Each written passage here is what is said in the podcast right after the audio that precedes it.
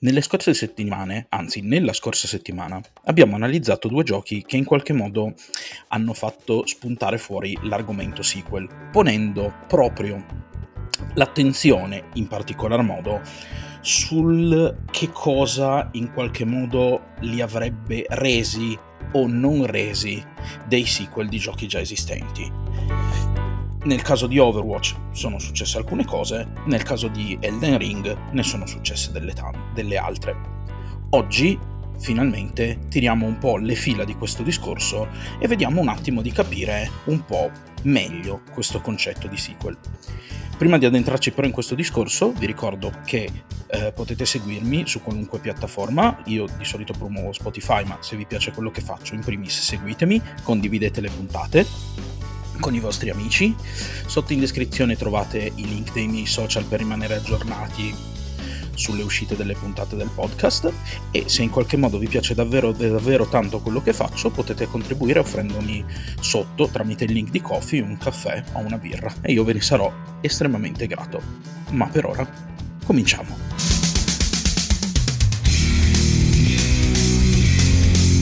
La spirale ludica. Scopriamo le regole del gioco. Allora, dunque, oggi parliamo di un argomento particolarmente complesso, cioè quando un videogioco può essere a buon titolo definito un sequel. Per fare ciò dobbiamo andare a fare un piccolo lavoro di definizioni che secondo me è sempre importante. Cioè, quando noi definiamo qualcosa dobbiamo stabilire quali sono i confini, no? Definire significa proprio quello, stabilire dei confini.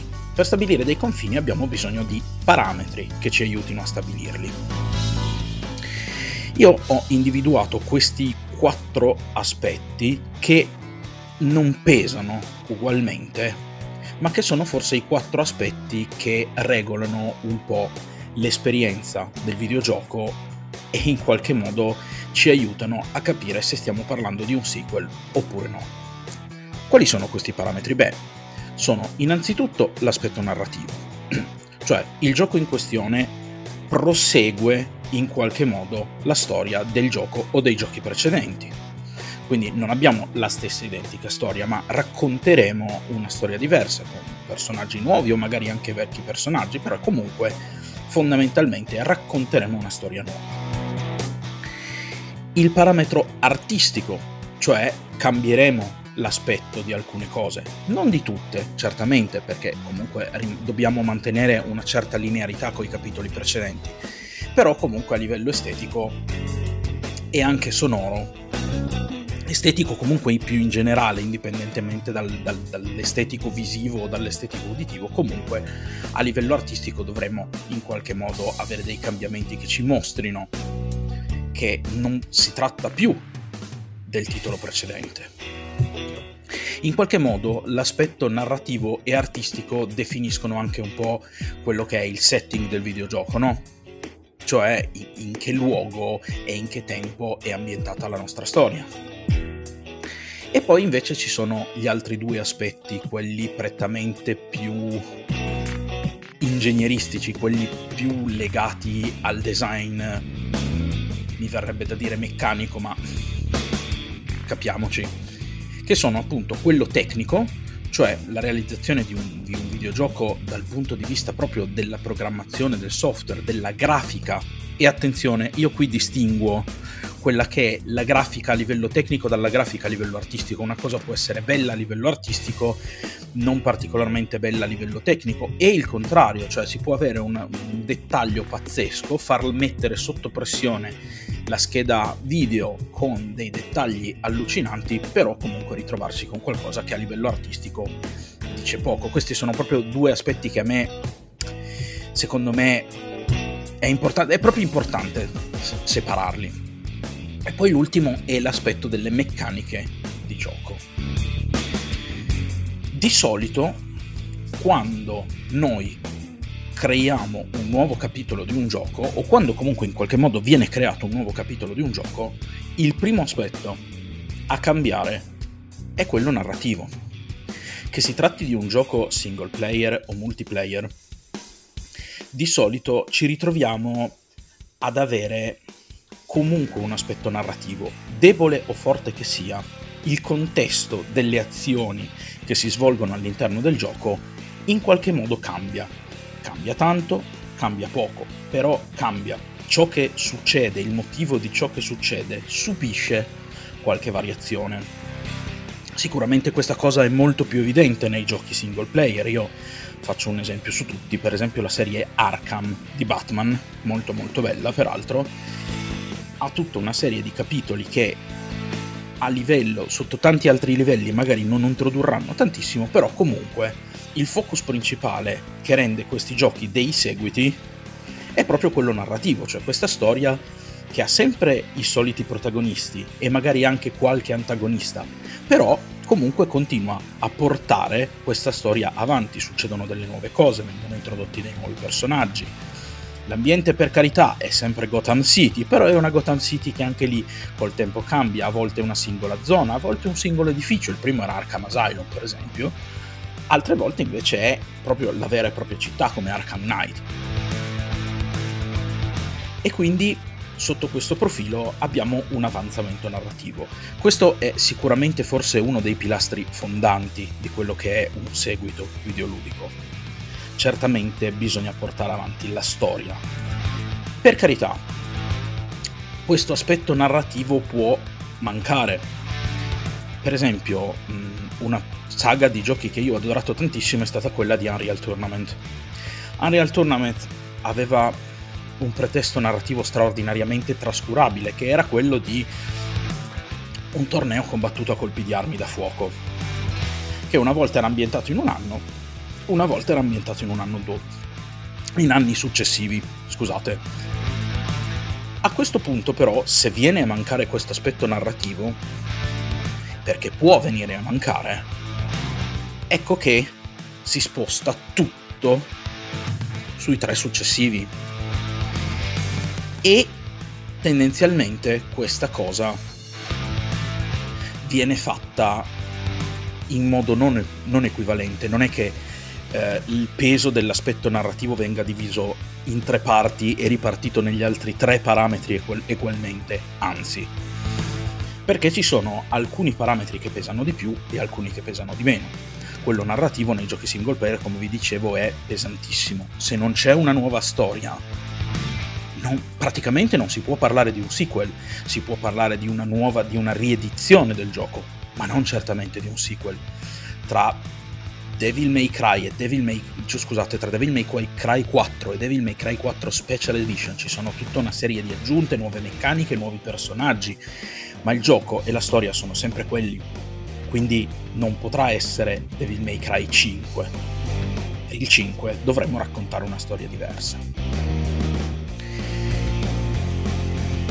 E quindi però come vi dicevo se viene a mancare bisognerà ovviamente comunque mettere in mostra sicuramente questo cambiamento sotto gli altri parametri.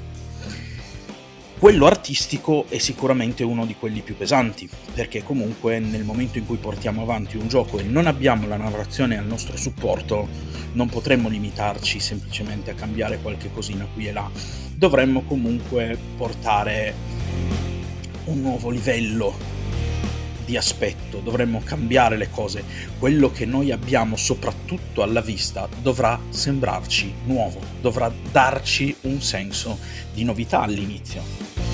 Gioco forza, perché il sequel, il sequel è proprio questo, il seguito è una novità, non è una riproposizione del vecchio. Poi c'è l'aspetto tecnico, L'aspetto tecnico è un aspetto un po' particolare da discutere, perché nell'esatto momento in cui si fa un sequel, soprattutto di un videogame, ci si aspetta di vedere delle migliorie tecniche, ci si aspetta di vedere un impianto, soprattutto grafico, un impianto migliore. Ma questo impianto da solo è completamente insufficiente a definire un sequel. Se io prendo un gioco e gli rifaccio la grafica, non avrò un sequel, sarà esattamente lo stesso gioco, una remaster, un remake, non un seguito. E in ultimo c'è un aspetto che spesso viene trascurato, ma che secondo me è molto importante, anche se non sempre ha un peso davvero forte nella qualità di un seguito, che è quello meccanico. Dovendo noi parlare di un gioco, è chiaro che tra un seguito e l'altro le meccaniche non potranno essere stravolte. Oddio, sì, in alcuni casi magari potrà anche essere stato fatto. Però fondamentalmente se io gioco a un Batman mi aspetterò nel seguito di ritrovare le meccaniche base intatte. Perché comunque è ancora pur sempre quel gioco lì, tra virgolette, tra molte virgolette, in senso molto ampio, però capitemi. È ancora quel gioco lì. È ancora il Batman Arkham. E quindi comunque le meccaniche base dovranno essere sempre le stesse. Potranno esserci delle aggiunte, si potrà espandere questa cosa. Non cambiare ma ci sono giochi che comunque sono usciti sul mercato portando un'espansione praticamente nulla delle meccaniche. Il primo che mi viene in mente è stato Dead Space 2. Dead Space 2 rispetto al primo cambiava pochissimo a livello meccanico. Ha avuto un discreto peso il comparto artistico, sicuramente ha avuto un peso il, il, il comparto tecnico e il comparto narrativo, ma sotto il profilo meccanico Dead Space 2 è quasi identico al primo però, ai miei occhi è riuscito comunque a essere un buon sequel. Io ci ho giocato e mi sono molto divertito e vi dirò addirittura che sotto alcuni aspetti l'ho preferito al primo. Per cui l'aspetto meccanico è un aspetto veramente un po'... un po' difficile da trattare. Non possiamo davvero negare il titolo di sequel ad un gioco che non implementa nuove meccaniche. Per quanto l'implementazione di nuove meccaniche e l'espansione sia comunque un qualcosa di quasi naturale da fare e un qualcosa che comunque il pubblico si aspetta, tutto sommato, se non succede, non è grave. Ma a questo punto nasce una domanda. Dove si pone la linea di confine? Quanto di cambiamento va introdotto perché si possa parlare davvero di un avanzamento? Questa è una domanda a cui non esiste secondo me una vera e propria risposta. Molto è straordinariamente soggettivo. Magari una singola meccanica può avere un impatto sul gioco gigantesco. Magari può avere un impatto gigantesco solo per alcuni e per altri no perché qualcuno magari si ritrova a divertirsi particolarmente a fare quella cosa nuova lì, qualcun altro no. Per cui è, è difficile stabilire una linea di demarcazione. Di sicuro esiste una grossa zona grigia in cui tendenzialmente poi alla fin fine si muovono quasi tutti i giochi quando viene creato un seguito di quel gioco. Questa linea di demarcazione secondo me però qualche vaga idea per andarla a definirla ce l'abbiamo. In primis, come vi dicevo, il gioco per essere chiamato seguito deve raccontare una nuova storia. Deve? Deve, dovrebbe. C'è, un, c'è una, una piccola eccezione a questo concetto e anche lì forse andarla a definire sarà problematico. E spesso e volentieri l'idea di chiamare una cosa in un modo o in un altro sta molto di più alla velleità degli sviluppatori che non ad una vera e propria regola. Comunque, sicuramente un seguito deve raccontarmi qualcosa di diverso e deve mettermi davanti visivamente a qualcosa di diverso. Poco o tanto che sia, questi due aspetti non possono rimanere invariati. Quindi questi due aspetti devono in qualche modo esistere e subire delle variazioni sufficienti a causare una sensazione di novità. Dove si pone questa sensazione di novità è molto soggettivo, però sicuramente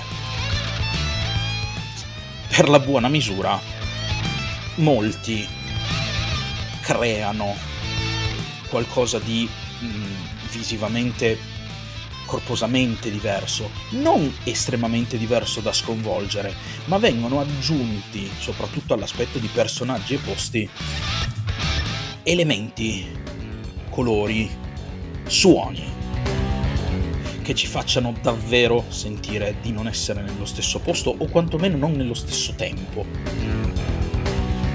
E in qualche modo ci devono essere degli elementi che ci confermano che non è lo stesso qui ed ora del gioco precedente. E questo sicuramente è la più forte, il più forte elemento della linea di demarcazione che separa il sequel da non sequel. Come vi dicevo, l'aspetto tecnico e meccanico in questo spesso e volentieri hanno un'influenza decisamente minore si può fare un gioco con lo stesso motore grafico andando ad implementare qualcosina in più, migliorandolo magari anche poco, seppur sensibilmente. Quello che è certo, però, è che il profilo narrativo e artistico devono, per forza, subire delle variazioni consistenti. In misura maggiore o minore un, non, mm, dicevo, in misura maggiore o minore non importa. Magari molto di più quello narrativo, molto di meno quello artistico, anche se di solito vanno di pari passo, però l'importante è che la somma di questi due comporti un sostanzioso cambiamento. E qui, in questa grossa linea di confine, in questa grossa zona di confine, si pone quello che secondo me, anzi, quello che viene chiamato il more of the same. Il more of the same, il concetto di more of the same è un concetto che non è bianco o nero, cominciamo da lì. Non è giusto o sbagliato, perché è un qualcosa che dipende moltissimo dal gusto dei giocatori. C'è chi da un seguito si aspetta di riavere il 90% di quello che era il vecchio gioco perché gli è piaciuto tantissimo e quindi preferisce avere una fortissima continuità tra un gioco e un altro c'è chi preferisce che questa continuità venga un po' meno e magari ci siano introdotti molti più elementi di cambiamento. Quindi definire un more of the same anche qui sta alla sensibilità del giocatore. Anzi, scusate, definirne la, il positivo o il negativo. Un more of the same si ha quando tendenzialmente la grande maggioranza di quelli che sono gli elementi del gioco orig- o dei giochi originari vengono trasportati nel gioco successivo e non, per la grande maggioranza non intendo quelli core, intendo proprio la stragrande maggioranza dei dettagli in generale di un gioco.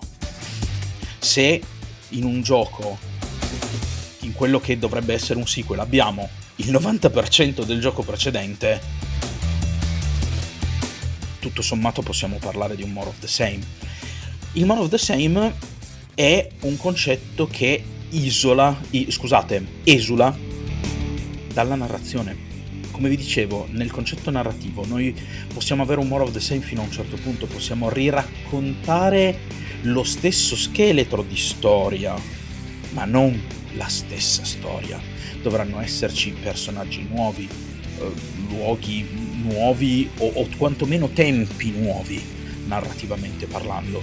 Su questo proprio no, non, non si può prescindere, cioè la narrazione non può essere aderente, troppo aderente a quella prima, se no viene letteralmente meno il concetto di seguito. Ora, avendo definito un po' tutti questi parametri, c'è un piccolo piccolo piccolo problema. Abbiamo parlato di Overwatch 2. Io ho fatto un'analisi più o meno complessiva andando comunque a porre una certa attenzione sull'aspetto del seguito, ma perché Overwatch 2 ha avuto questo fortissimo senso di ma io non mi trovo davanti a un seguito. Perché se vogliamo ci troviamo di fronte a un gioco che è partito come un multiplayer, prevalente, anzi esclusivamente multiplayer. Poi sono state introdotte cosettine di cooperativo, ma tendenzialmente Overwatch 1 è un gioco totalmente incentrato sul player versus player. E la componente narrativa lì ha un peso assolutamente relativo. Bellissimi filmati, bellissima una serie di interazioni tra i personaggi, però alla fin fine non influiscono in alcun modo su quello che è il cuore del gioco. Per cui che cos'è che ha reso Overwatch 2 così criticato sotto questo profilo? Beh, allora, in primis, per quanto vengano cambiate mm, di aspetto, artisticamente parlando, messe in un altro momento della giornata, ci ritroviamo di fronte alle stesse mappe, con qualche aggiunta, ma alle stesse mappe. Identiche. I personaggi si giocano più o meno nello stesso modo e il roster è presente al gran completo. Cioè, nel nuovo Overwatch qualche eroe ha subito qualche rework. Esiste un eroe nuovo, probabilmente prima dell'uscita ne verranno aggiunti degli altri, ma non saranno la maggioranza. La stragrande maggioranza degli eroi presenti in Overwatch saranno gli stessi del primo, con le stesse mappe del primo più qualche aggiunta. Capite che qui abbiamo un elemento novità veramente troppo rosicato. Perché se su, adesso non, non sono numeri esatti, ma se su 20 mappe 5 sono nuove e 15 sono vecchie e su 40 personaggi ne abbiamo 45 vecchi e 5 nuovi, quello che è stato aggiunto suona come un update, una patch, non sicuramente come un seguito. Non vale letteralmente la pena di riproporre il gioco dal principio, soprattutto in aggiunta del fatto che il motore a livello tecnico non è stato minimamente migliorato. Cioè, no, non è vero, è stato migliorato, ma è stato migliorato molto poco, il motore rimane lo stesso di prima. Sì, la grafica è un pelo migliorata, ma all'atto pratico la differenza non è così pesante, è ancora comunque un gioco leggerissimo che può girare sulla stragrande maggioranza dei PC che hanno fatto girare il primo. E in più ci ritroviamo di fronte a qualche modifica meccanica per carità sostanziale perché il passaggio da 5 eh, scusate da 6 giocatori per squadra a 5 giocatori per squadra con l'esclusione di un tank quindi dalla modalità 2 tank 2 DPS 2 support siamo passati a un tank 2 DPS 2 support le cose sono cambiate però anche qui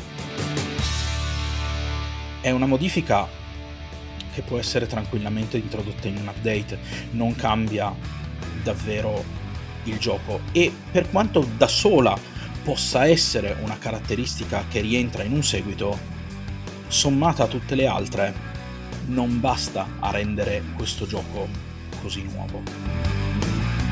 Certo, arriveranno eh, poi arriverà la componente PvE che chissà che fine ha fatto, però anche lì questa nuova componente PvE sembra qualcosa che è secondario rispetto al core del gioco, perché il primo era sostanzialmente PvP, quindi sembra una grossa aggiunta di cui poteva tranquillamente essere fatta un'espansione da vendere al prezzo di un'espansione che veniva aggiunta al gioco base. Tutto insieme, da solo, non sembra bastare. Per quanto l'aspetto narrativo sia cambiato, la storia è progredita rispetto al primo Overwatch, ma come abbiamo visto il peso della componente narrativa in Overwatch purtroppo non è altissimo. A livello artistico sono stati fatti dei cambiamenti, sono state cambiate le skin base di tutta una serie di personaggi, ma anche lì, da solo, basta e non basta. Perché comunque stiamo parlando di un di una sola, di una sola skin per singolo personaggio. Dal punto di vista tecnico, il cambiamento è stato minimo e dal punto di vista meccanico tutto sommato abbiamo di grosso solo l'introduzione della modalità PvE. E quindi per questo tutti gli aspetti di questo gioco sono stati straordinariamente poco variati. È questo che ha fatto percepire Overwatch 2 come un ma perché cacchio ci hanno messo il 2? Prima di chiudere questo argomento, voglio trattare quella che è una piccola eccezione in tutto questo, l'espansione standalone. L'espansione standalone è un concetto che può tranquillamente finire in un seguito. Oppure no. La, il confine tra seguito ed espansione standalone è sostanzialmente, secondo me, molto soggettivo. A discrezione del, um, del, dello sviluppatore. Perché ci sono giochi, espansioni standalone di giochi che cambiano parecchio. Magari l'unica cosa su cui non ci sono grossi cambiamenti sono quello meccanico e quello tecnico, che come vi ho già detto però non sono pesanti come quello narrativo e quello artistico. Mentre ci sono pesanti cambiamenti narrativi e artistici. E quindi ci ritroviamo ad avere un prodotto che rispetta le caratteristiche del seguito, ma seguito non lo è. Vi faccio un esempio, io magari voi non ci avete giocato, però dopo Dishonored 2 è uscito Dishonored 2 Death of the Outsider, che è un gioco ambientato, è chiaramente un Dishonored, Peraltro un Dishonored in cui le meccaniche del personaggio base vengono... No, quelle base no, però comunque le meccaniche dell'utilizzo dei poteri vengono cambiate in modo anche discretamente sostanzioso, mettendoci... veniamo messi nei panni di un personaggio che non è nemmeno il protagonista dei primi due. Il protagonista dei primi due non viene nemmeno incrociato, forse nominato ci ritroviamo peraltro in altri ambienti con delle nuove mappe. Che cosa non ha del seguito questo gioco? Assolutamente niente. Death of, the, Death of the Outsider poteva tranquillamente essere Dishonored 3. Cosa l'ha fatto definire un'espansione standalone? Semplicemente un'esigenza narrativa. Cioè, Death of the Outsider è un'espansione standalone per il solo motivo... Vabbè, è standalone per, per il motivo che non ha bisogno del gioco principale, ma viene definita espansione per il semplice motivo che viene considerata canonicamente ancora all'interno della trama di Dishonored 2. Semplicemente porta a termine alcune linee narrative di quel gioco, chiudendo quella saga poteva essere fatto in un seguito? Sì, molto probabilmente con un approccio leggermente diverso.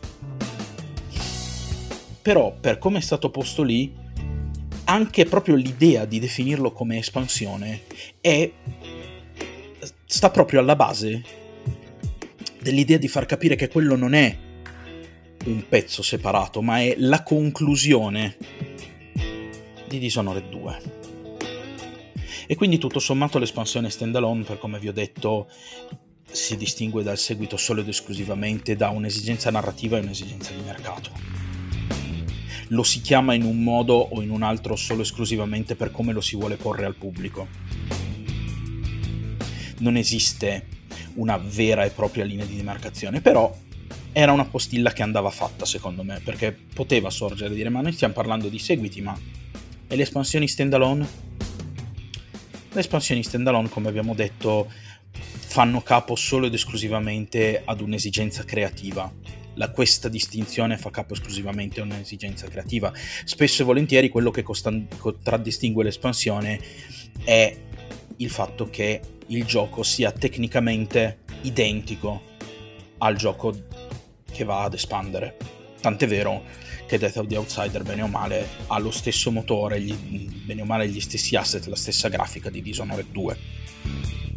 E quindi forse, se proprio vogliamo un, trovare un distinguo, è che il seguito, quantomeno un minimo, migliora l'aspetto tecnico, l'espansione standalone dell'aspetto tecnico può fregarsene e riproporlo identico paro paro nel nuovo pezzo di gioco.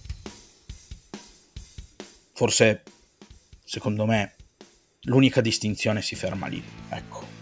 Non credo sia davvero necessario andare a cercare altri parametri che in realtà spesso e volentieri, anzi, per un'espansione è importante che le meccaniche in qualche modo vengano ampliate, è importante che ci sia un aspetto narrativo e artistico nuovo, se no non espande assolutamente niente.